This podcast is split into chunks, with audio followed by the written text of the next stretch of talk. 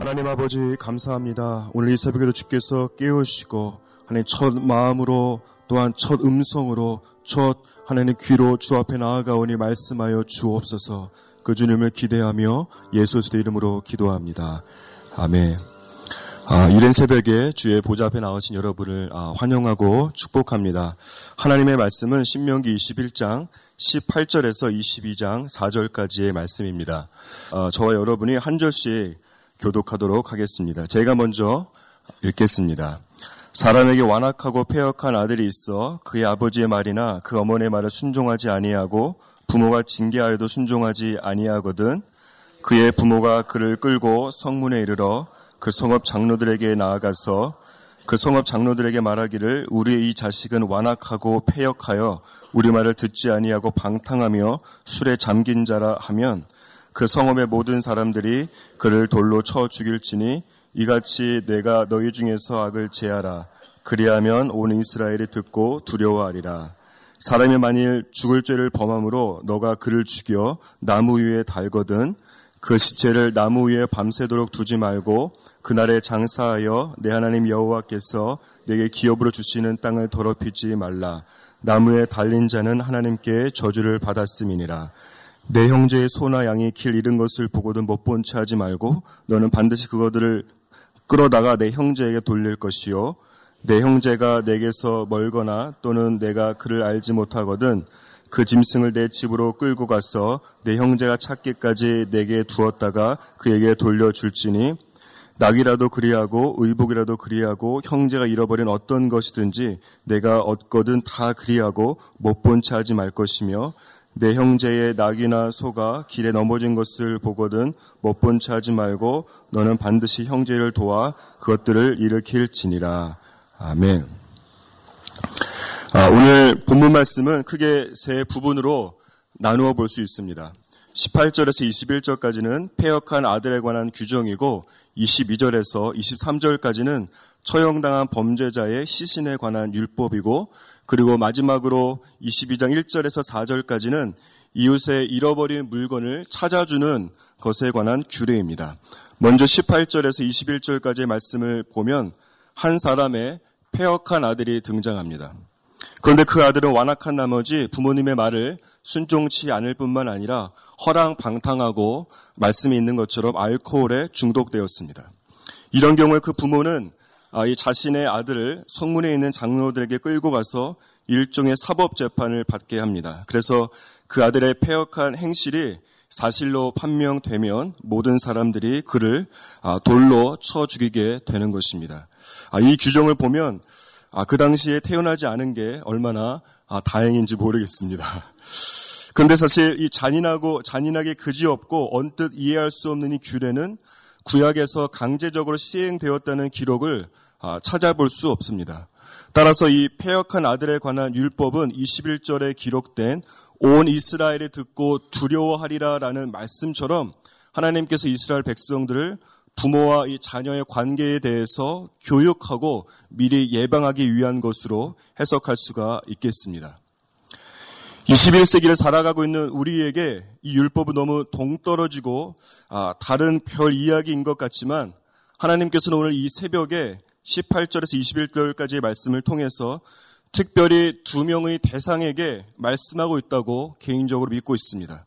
그 첫 번째 대상은 먼저 부모입니다. 여러분 신명기는 누구에게 주어진 하나님의 말씀입니까? 신명기는 하나님께서 모세를 통해서 출애굽 2세대에게 주신 하나님의 음성입니다.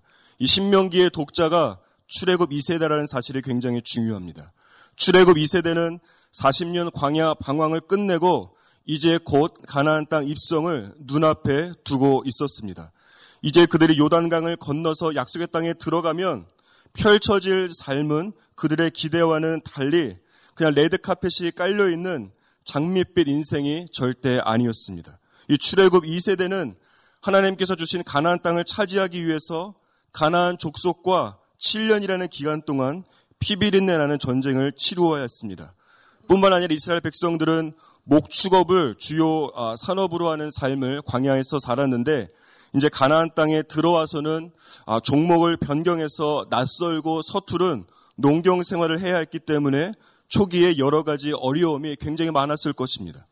소와 양을 치던 사람들이 하루아침에 밭을 갈고 씨앗을 뿌리고 이 비와 바람과 같은 날씨에 굉장히 그 결과가 민감하고 좌우되는 농사를 짓는다는 것이 그렇게 녹록치 않았을 것입니다.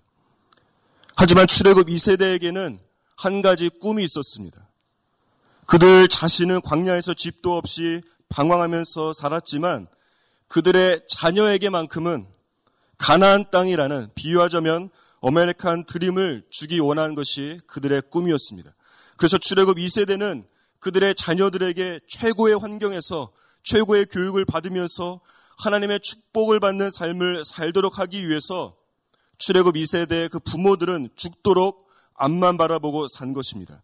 그러기 위해서 그들은 하루빨리 가나안 정복 전쟁을 마치고 가나안 땅에 정착하기 위한 목적을 가지고서 정말 아버지로서 어머니로서 부모로서 최선의 삶을 살았을 것입니다. 그들 자신은 이 부모 부모님들의 불순종과 어리석음으로 광야에서 방황하는 삶을 살았지만 그들은 자신의 이 자녀들에게만큼은 최고의 것을 주기 원한 것입니다. 여러분, 하지만 출애굽 2세대가 7년 동안의 가나안 정복 전쟁과 목축업에서 농경으로의 성공적인 업종 변경 혹은 창업에 눈코 틀수 없이 정말 분주했을 것이고 이런 이유 때문에 그들은 자녀들에게 최고의 환경과 부여 인생을 주기 위한 목적에 너무 집중한 나머지 자녀들을 하나님의 말씀으로 양육하는 것에 소홀하게 되었을 것입니다. 그 증거가 무엇입니까? 가나안 땅에서 이스라엘 백성들의 삶을 요약한 사사기 2장 10절 말씀을 함께 아, 보도록 하겠습니다. 사사기 2장 10절 말씀 함께 읽도록 하겠습니다. 시작. 그 세대의 사람도 다 조상들에게 돌아갔고 그 후에 일어난 다른 세대는 여호와를 알지 못하며 여호와께서 이스라엘을 위하여 행하신 일도 알지 못하였더라. 아, 제가 미국에 있을 때 알게 된 장로님이 한 분 계십니다. 그분은 30대 젊은 나이에 이 여자의 몸으로 자식들의 미래를 위해서 미국으로 이민을 가신 분입니다. 이 미국 이민자의 삶이 축복된 점도 많이 있지만 우리가 생각하는 것과 같이 아, 그렇게 낭만적인 것은 절대 아닙니다. 언어가 통하지 않고 유색인종이라고 차별과 따돌림을 당할 수도 있는 상황입니다. 하지만 이 장로님은 이 모든 어려움을 맞서서 아니 그냥 어려움을 뚫고서 자식을 위해서라면 안 해본 일이 하나도 없고 새벽같이 일어나서 출근하기도 하셨습니다. 그래서 이 장로님의 헌신과 기도로 아, 그분의 아들은 미국 최고 명문대학에 입학을 하고 좋은 직장에 들어가서 미국 이민 2세대로서 성공적인 삶을 사는 것 같았습니다. 하지만 언제부턴가 이 아들이 직장도 아, 집에서 일할 수 있는 아, 직업으로 바꾸고 절대 외출을 하지 않고 그냥 방에서만 생활을 하면서 가족들과도 거의 대화를 하지 않는 것이었습니다. 특별히 이 어머니인 그 장로님과 관계가 정말 좋지 않았습니다. 이 집안에서 마주쳐도 어머니와는 아, 말도 인사도 하지 않고 그냥 어머니를 향해서 계속해서 인상만 썼습니다. 하루 이틀이 아니라 그렇게 1년, 2년 많은 시간이 지나고 나서 그 아들과 어렵게 말할 기회를 만들어서 이야기를 들어보았습니다. 그랬더니 그 아들이 말한 것은 정말 장로님이 생각한 것과는 정반대의 이야기였습니다. 이 장로님은 아들에게 이 미국에 이민으로 와서 가장 좋은 축복과 최고의 환경을 주었다고 생각했는데 그동안 그 아들의 인생은 최악의 고통이었습니다. 왜냐하면 그 아들이 미국의 학교를 다니면서 오랫동안 백인들에게 심한 폭력과 따돌림을 당했기 때문입니다. 영어로 아, 말도 잘 통하지 않는 상황에서 그의 정신적, 육체적인 고통을 조사에게 말도 할 수 없었고 그런데 일 때문에 너무 바쁘고 힘드신 어머니에게는 걱정을 끼쳐드리고 싶지 않았기 때문에 더더욱 말을 하지 않았던 것입니다. 한국에서 잘 살 수 있는 나를 엄마가 미국으로 데려왔기 때문에 내가 이 고생을 하고 있고 끝내는 백인 공포증이 생겨서 밖에는 나갈 수도 없게 되었다는 것입니다. 정말 어쩔 수 없이 외출할 때에는 모자를 푹 눌러 쓰고 영어를 그렇게 잘하는데 잘함에도 불구하고 백인들과는 절대로 눈을 마주치지도 못하게 되었습니다. 왜 나를 이 미국에 데려와서 이 고생을 시키는지, 그리고 나에게 미국에 가고 싶은지 한 번도 물어보지 않았다는 것입니다. 어머니는 너무 원방스러운 나머지 당시 어린 나이에게 불과했던 자신에게 묻지도 않고 미국에 온 것을 저주하는 그런 삶을 이 아, 아들은 살게 되었습니다. 사랑 여러분 신명기 6장에 보면 이 자녀들을 말씀으로 양육하는 책임을 하나님께서 누구에게 주었는지를 우리가 정확히 알아야 합니다. 신명기 6장 6절 7절 말씀을 함께 읽도록 하겠습니다. 시작. 오늘 내가 내게 명하는 이 말씀을 너는 마음에 새기고 내 자녀에게 부지런히 가르치며 집에 앉았을 때에든지 길을 갈 때에든지 누워 있을 때에든지 일어날 때에든지 이 말씀을 강론할 것이며 저희가 방금 읽은 말씀 7절에 보면 내 자녀에게 부지런히 가르치며라고 기록되어 있습니다. 7절 말씀을 영어로 살펴보면 하나님께서 이 부모들에게 그들의 자녀를 말씀으로 가르칠 것을 부탁하는 것이 아니에요. 그런 차원이 아니라 엄중한 의무의 차원에서 이 부모들에게 명령하고 계심을 우리가 알 수 있습니다. 그럼에도 불구하고 많은 부모님들이 우리가 함께 나누었던 출애굽 2세대와 같이 그들의 자녀들에게 더 좋은 환경과 더 좋은 교육과 더 좋은 미래 등을 주기 위해서 밤낮 고생하며 일하고 너무 분주한 나머지 자녀들 영적으로 양육하는 일차적인 책임과 특권을 그냥 교육자나 주일학교 교사나 혹은 학교 교사나 학원 교사에게 그냥 내어주게 된 것입니다. 여러분 신명기 6장 말씀에 비추어 볼 때 여러분 내 아들, 내 딸, 내 자녀를 위한 최고의 가장 좋은 최고의 CS 멘토는 누구입니까? 이런 교회에서 매칭해주는 영성 있는 그 누군가가 절대 아는 것입니다. 내 아들을 위해서, 내 딸을 위해서 하나님께서 친히 준비한 최고의 영적인 멘토는 바로 아버지요, 바로 어머니입니다. 여러분 그 영광스러운 특권을 절대로 다른 사람에게 넘기지 마십시오. 바쁘다는 핑계로 나는 영성과 성경 지식이 부족하다는 핑계로 절대로 미루지 마시고 여러분의 그 최고의 CS 멘토가 되시기를 축복합니다. 여러분 인생의 지혜와 이 투자에 대한 노하우를 얻기 위해서 수많은 사람이 우리가 잘 알고 있는 투자의 규제인 이 워렌 버핏에게 약 20억 이상의 돈을 주고 신사, 아, 식사 한 끼를 하면서 아, 그 지혜를 얻기 위해서 정말로 많은 줄을 서고 있습니다. 하지만 여러분과 제가 믿는 성경 말씀에 의하면 제가 믿는 성경 말씀에 의하면 내 자녀가 워렌 버핏과 보내는 한 시간보다 아버지와 어머니가 이 말씀을 통해서 자녀들과 보내는 이 10분이 그들의 인생에서 비교할 수 없을 만큼 귀하고 영향력이 크다고 저는 믿습니다. 왜냐 하나님께서 부모를 자녀를 위해 준비한 영적인 교사요, 영적인 멘토요, 영적인 목자로 부르셨기 때문입니다. 하나님께서 18절에서 21절까지 폐역한 아들에 관한 율법을 통해서 특별히 말씀하고 있는 두 번째 대상은 자녀입니다. 사실 본문 안에는 이 그 아들이 부모님의 말에 완악하고 불순종하며 방탕하고 술에 잠기게 된 이유에 대해서는 구체적으로 기록되어 있지 않습니다. 본문에 기록된 그 폐역한 아들은 이 어린 소년을 말하는 것이 절대 아닙니다. 아, young adult, 즉 젊은 성인으로서 20대, 30대의 성인 자녀를 의미합니다. 지금 이 가나안 땅을 목전에 두고 있는 이 20, 30대의 젊은 성인들은 모두 광야에서 태어났고 그들의 유년기와 사춘기를 광야에서 보낸 출애굽 2세대라고 할 수 있습니다. 그런데 본문 18절과 20절을 보면 이 출애굽 2세대인 아들이 방탕하고 술에 취하고 부모님의 말씀에 완악할 정도로 순종하지 않는다고 기록되어 있습니다.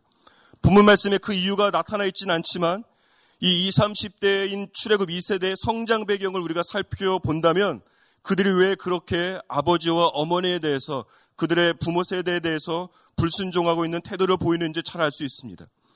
여러분 출애굽 2세대는 그들에게 주어진 수많은 이 말씀 가운데 율법 가운데 특히 10계명 그 중에서도 제 5계명 무엇입니까? 내 부모를 공경하라 그리하면 내 하나님 여호와께서 너에게 준 땅에서 너의 생명의 길리라라는 이 말씀에 알레르기 반응을 보였을 것입니다. 여러분 그런 이들의 이 알레르기 같은 반응은 출애굽 2세대들이 그들의 아버지와 어머니를 어떻게 생각하고 있는가를 아주 절실하게 보여주는 것입니다. 여러분 원래 이 사람들은 사막 한가운데에서 고생하면서 살 필요가 전혀 없었습니다. 하나님께서 약속하신 적과 꿀이 흐르는 땅에 들어가서 자유를 누리고 축복된 삶을 살 수 있었습니다. 하지만 여러분 그들이 지금 이렇게 광야에서 떠들의 생활을 하고 있는 이유는 무엇입니까? 출애굽 1세대 때문에 그렇습니다. 그들의 아버지, 나의 아버지와 어머니가 하나님께 불순종했기 때문에 그들의 죄의 대가로 이 출애굽 2세대가 약속의 땅에 들어가지 못하고 40년 동안 광야 생활을 하게 된 것입니다. 여러분 광야는 그들 자신의 선택한 삶이 아닙니다. 그들의 부모님이 그들의 아버지와 어머니가 잘못된 선택을 했기 때문에 자식들이 겪어야만 하는 고통이었던 것입니다. 따라서 출애굽 2세대들은 아버지 때문에 이 아빠 때문에 지금 내가 이 모양 이 꼴로 살고 있는 거야. 어머니가 나에게 해준 것이 뭔데 나에게 이래라 저래라 하는 거야.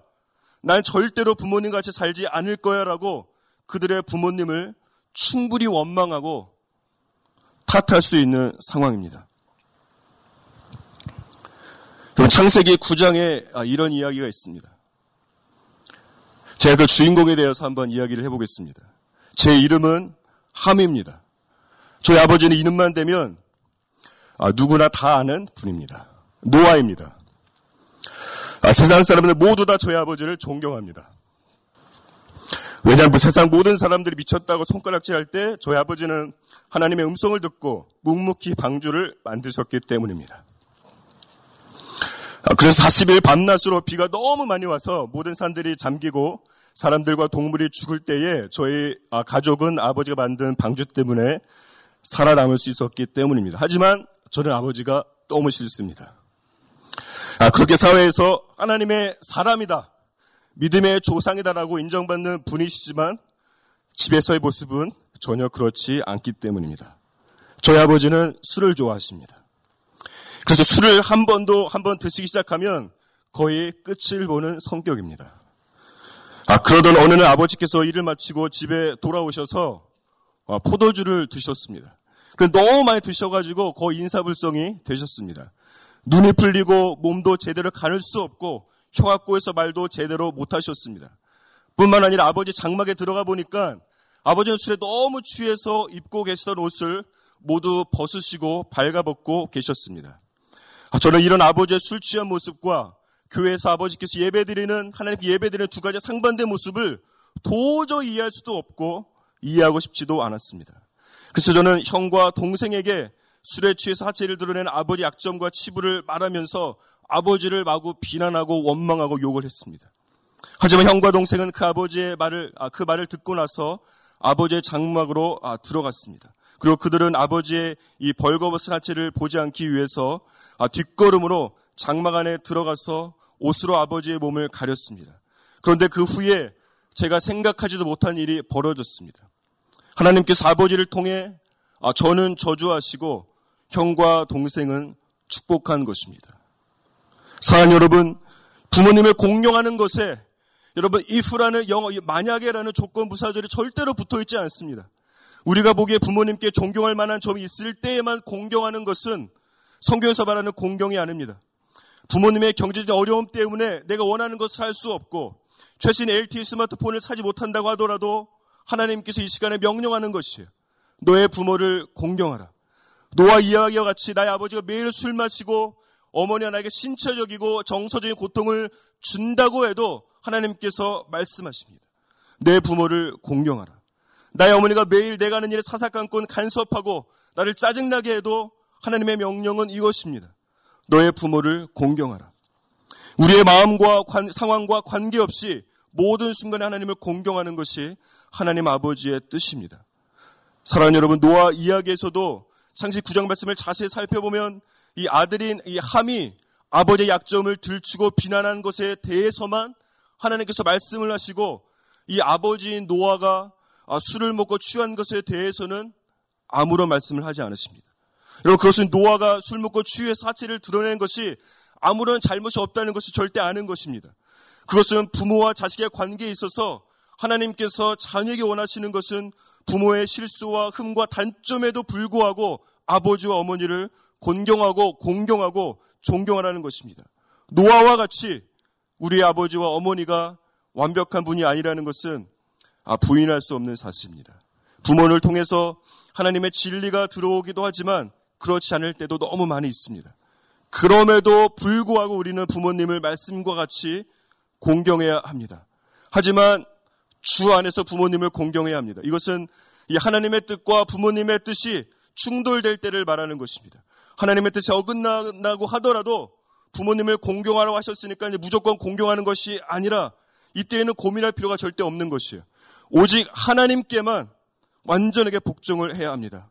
그렇다고 해서 부모님께 무례하게 행동해서는 안 되고 부모님을 사랑하고 존중하는 마음으로 여러분 안에 있는 마음을 표현하고 오직 하나님께만 완전한 복종을 아, 드려야 하는 것입니다. 사랑하는 여러분, 아, 제가 말한 이 함의 이야기 절대 저의 이야기가 아닙니다. 혹시 저희 아버지를 오해하시면 안 됩니다. 아, 22절에서 23절까지의 말씀은 범죄자를 처형한 이후에 그 범죄자의 시체를 나무에 달아놓는 규정입니다. 이것은 범죄자에 대한 가중 처벌이 아니라 이 범죄자를 아, 처형함으로써 하나님의 공의가 아, 실현되었음을 공개적으로 공표하는 것입니다. 22장 1절에서 4절까지의 말씀은 아, 율법의 양대 축이라고 할 수 있는 하나님 사랑과 이웃 사랑 중에서 이웃 사랑에 대한 구체적인 실천을 말씀하고 있습니다. 형제의 소나 양 혹은 잃어버린 어떤 것이든지 보고든 못 본 채 하지 말고 그 잃어버린 것을 그 형제에게 찾아주는 것에 대한 말씀입니다. 이 말씀을 저희금 지금 저희 적용해 본다면 야고보서 2장 15절 16절 말씀을 생각해 볼 수 있는데 제가 한번 읽어 보겠습니다. 만약 형제나 자매가 헐벗고 일용할 양식이 없는데 너희 중에 누구든지 그에게 이르되 평안히 가라 덥게 하라 배부르게 하라 하며 그 몸에 쓸 것을 주지 아니하면 무슨 유익이 있으리요. 사랑하는 여러분 오늘 하루 여러분의 눈에 아, 자꾸만 보이고 마음에 자꾸만 들어오고 귀에 들리는 그 형제와 자매가 있다라고 한다면 그, 그분들의 어려움을 이런 저런 이유로 절대 무시하지 마시고 외면하지 마시고 하나님의 사랑을 행동으로 흘려보내시는 오늘 하루가 되기를 예수님 축복하고 기도합니다.